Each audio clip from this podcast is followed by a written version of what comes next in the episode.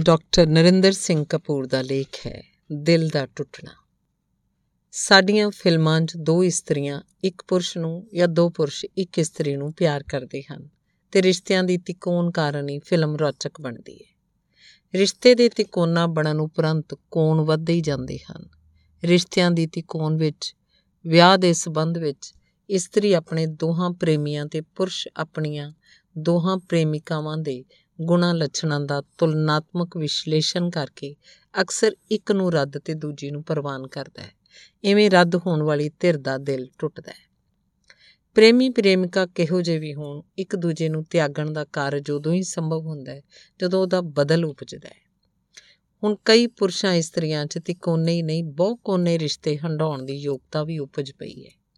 ਉਪਰੋਕਤ ਸਥਿਤੀ ਕਾਰਨ ਹੁਣ ਪਿਆਰ ਤੇਜ਼ੀ ਨਾਲ ਪੈ ਰਹੇ ਹਨ ਤੇ ਪੂਰੀ ਰਫ਼ਤਾਰ ਨਾਲ ਟੁੱਟ ਰਹੇ ਹਨ।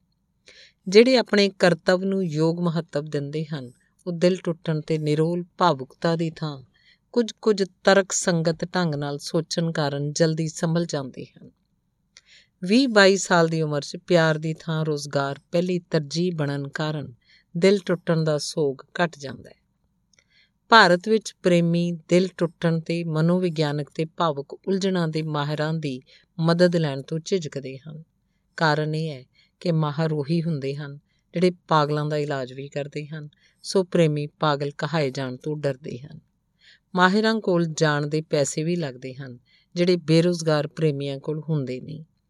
ਇੱਕ ਕਾਰਨ ਇਹ ਵੀ ਹੈ ਕਿ ਸਾਨੂੰ ਆਪਣੀ ਸਮੱਸਿਆ ਦੱਸਣੀ ਵੀ ਨਹੀਂ ਆਉਂਦੀ।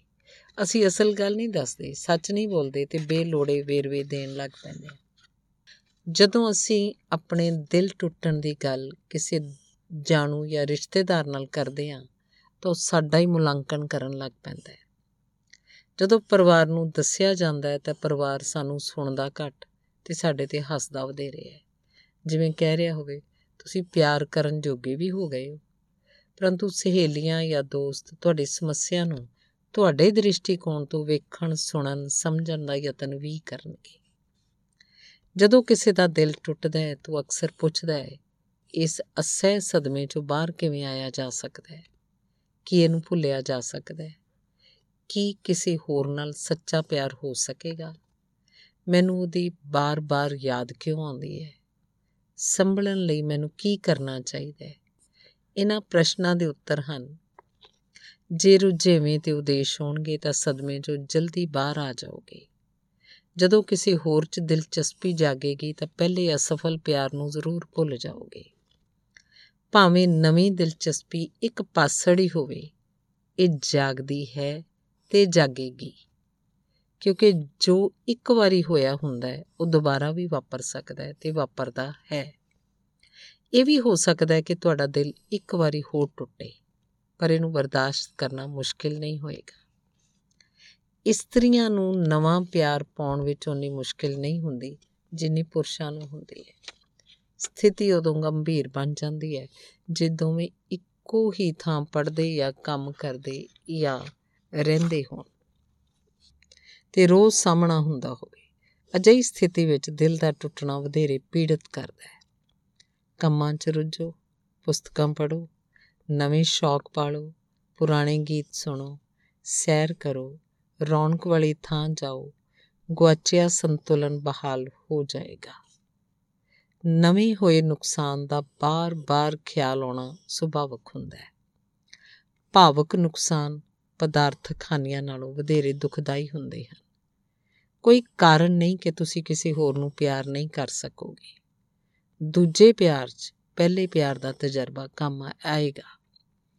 ਜਿਸ ਨੇ ਦਿਲ ਤੋੜਿਆ ਉਹਨੂੰ ਭੁੱਲਣ ਲਈ ਉਹ ਚੀਜ਼ਾਂ ਤਿਆਗ ਦਿਓ ਜਿਨ੍ਹਾਂ ਤੋਂ ਉਹਦੀ ਯਾਦ ਆਉਂਦੀ ਹੈ। ਉਹਦੀਆਂ ਤਸਵੀਰਾਂ ਨਾ ਵੇਖੋ। ਅਜਿਹੀ ਸਥਿਤੀ 'ਚ ਇਕੱਲੇ ਨਾ ਵਿਚਰੋ ਤੇ ਕਿਸੇ ਨਾਲ ਰਲ ਕੇ ਕੁਝ ਕਰਨ ਦਾ ਬੀੜਾ ਚੁੱਕੋ। ਜੇ ਫਿਰ ਵੀ ਉਹਦੀ ਯਾਦ ਆਉਂਦੀ ਹੈ, ਆਉਣ ਦਿਓ।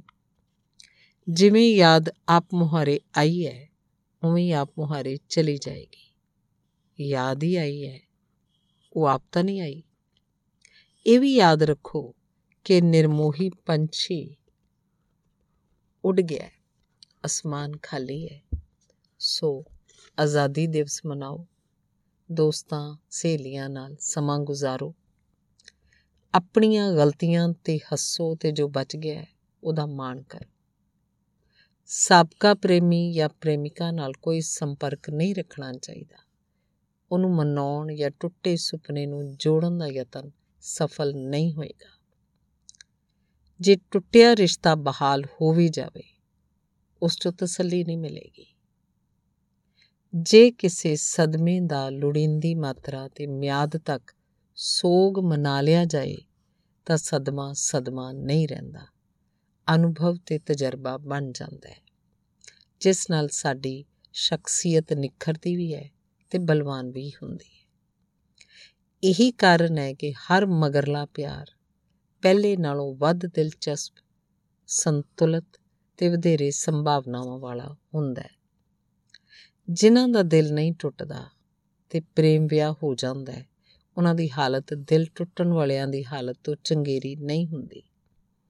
ਕਿਉਂਕਿ ਜੇ ਪ੍ਰੇਮੀ ਤੇ ਪ੍ਰੇਮਿਕਾ ਨੂੰ ਇੱਕ ਦੂਜੇ ਨਾਲ ਪਤੀ ਪਤਨੀ ਵਾਂਗ ਰਹਿਣਾ ਪੈਂਦਾ ਹੈ, ਤਾਂ ਉਹਨੂੰ ਉਹ ਪ੍ਰੇਮਿਕਾ ਜਾਂ ਪ੍ਰੇਮੀ ਕੋਈ ਹੋਰ ਬੰਦਾ ਪ੍ਰਤੀਤ ਹੋਣ ਲੱਗ ਪੈਂਦਾ ਹੈ ਤੇ ਦੋਹਾਂ ਨੂੰ ਆਪਣੀ ਚੋਣ ਦਾ ਮਾਣ ਨਹੀਂ ਰਹਿੰਦਾ।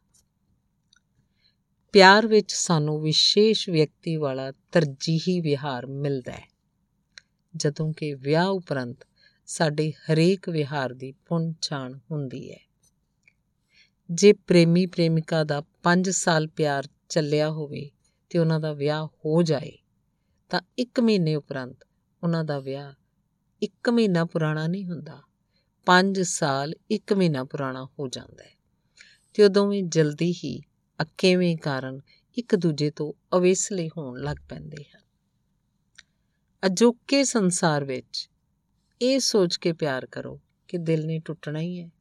ਸੋ ਲੋੜੀਂਦੀ ਤਿਆਰੀ ਕਰਕੇ ਰੱਖਣੀ ਚਾਹੀਦੀ ਹੈ। ਪਰ ਨਵੀਂ ਗੱਲ ਇਹ ਹੈ ਕਿ ਹੁਣ ਟੁੱਟੇ ਦਿਲ ਨੂੰ ਵੀ ਪਲਸਤਰ ਲੱਗ ਜਾਂਦਾ ਹੈ। ਕੋਈ ਐਲਾਨ ਕਰਕੇ ਕਿਸੇ ਦਾ ਦਿਲ ਨਹੀਂ ਤੋੜਦਾ। ਦਿਲ ਟੁੱਟਣ ਉਪਰੰਤ ਆਪਣੇ ਆਪ ਨੂੰ ਚੰਗੀ ਕਿਸਮਤ ਵਾਲਾ ਸਮਝੋ ਕਿ ਤੁਹਾਨੂੰ ਕਿਸੇ ਨੇ ਪਿਆਰ ਕੀਤਾ ਸੀ ਤੇ ਉਹਨੇ ਤੁਹਾਨੂੰ ਤਿਆਗਣ ਯੋਗ ਵੀ ਸਮਝਿਆ ਤੇ ਤੁਹਾਡੇ ਉੱਤੇ ਹਮੇਸ਼ਾ ਵਾਸਤੇ ਕਬਜ਼ਾ ਨਹੀਂ ਕੀਤਾ। ਧੰਨਵਾਦ।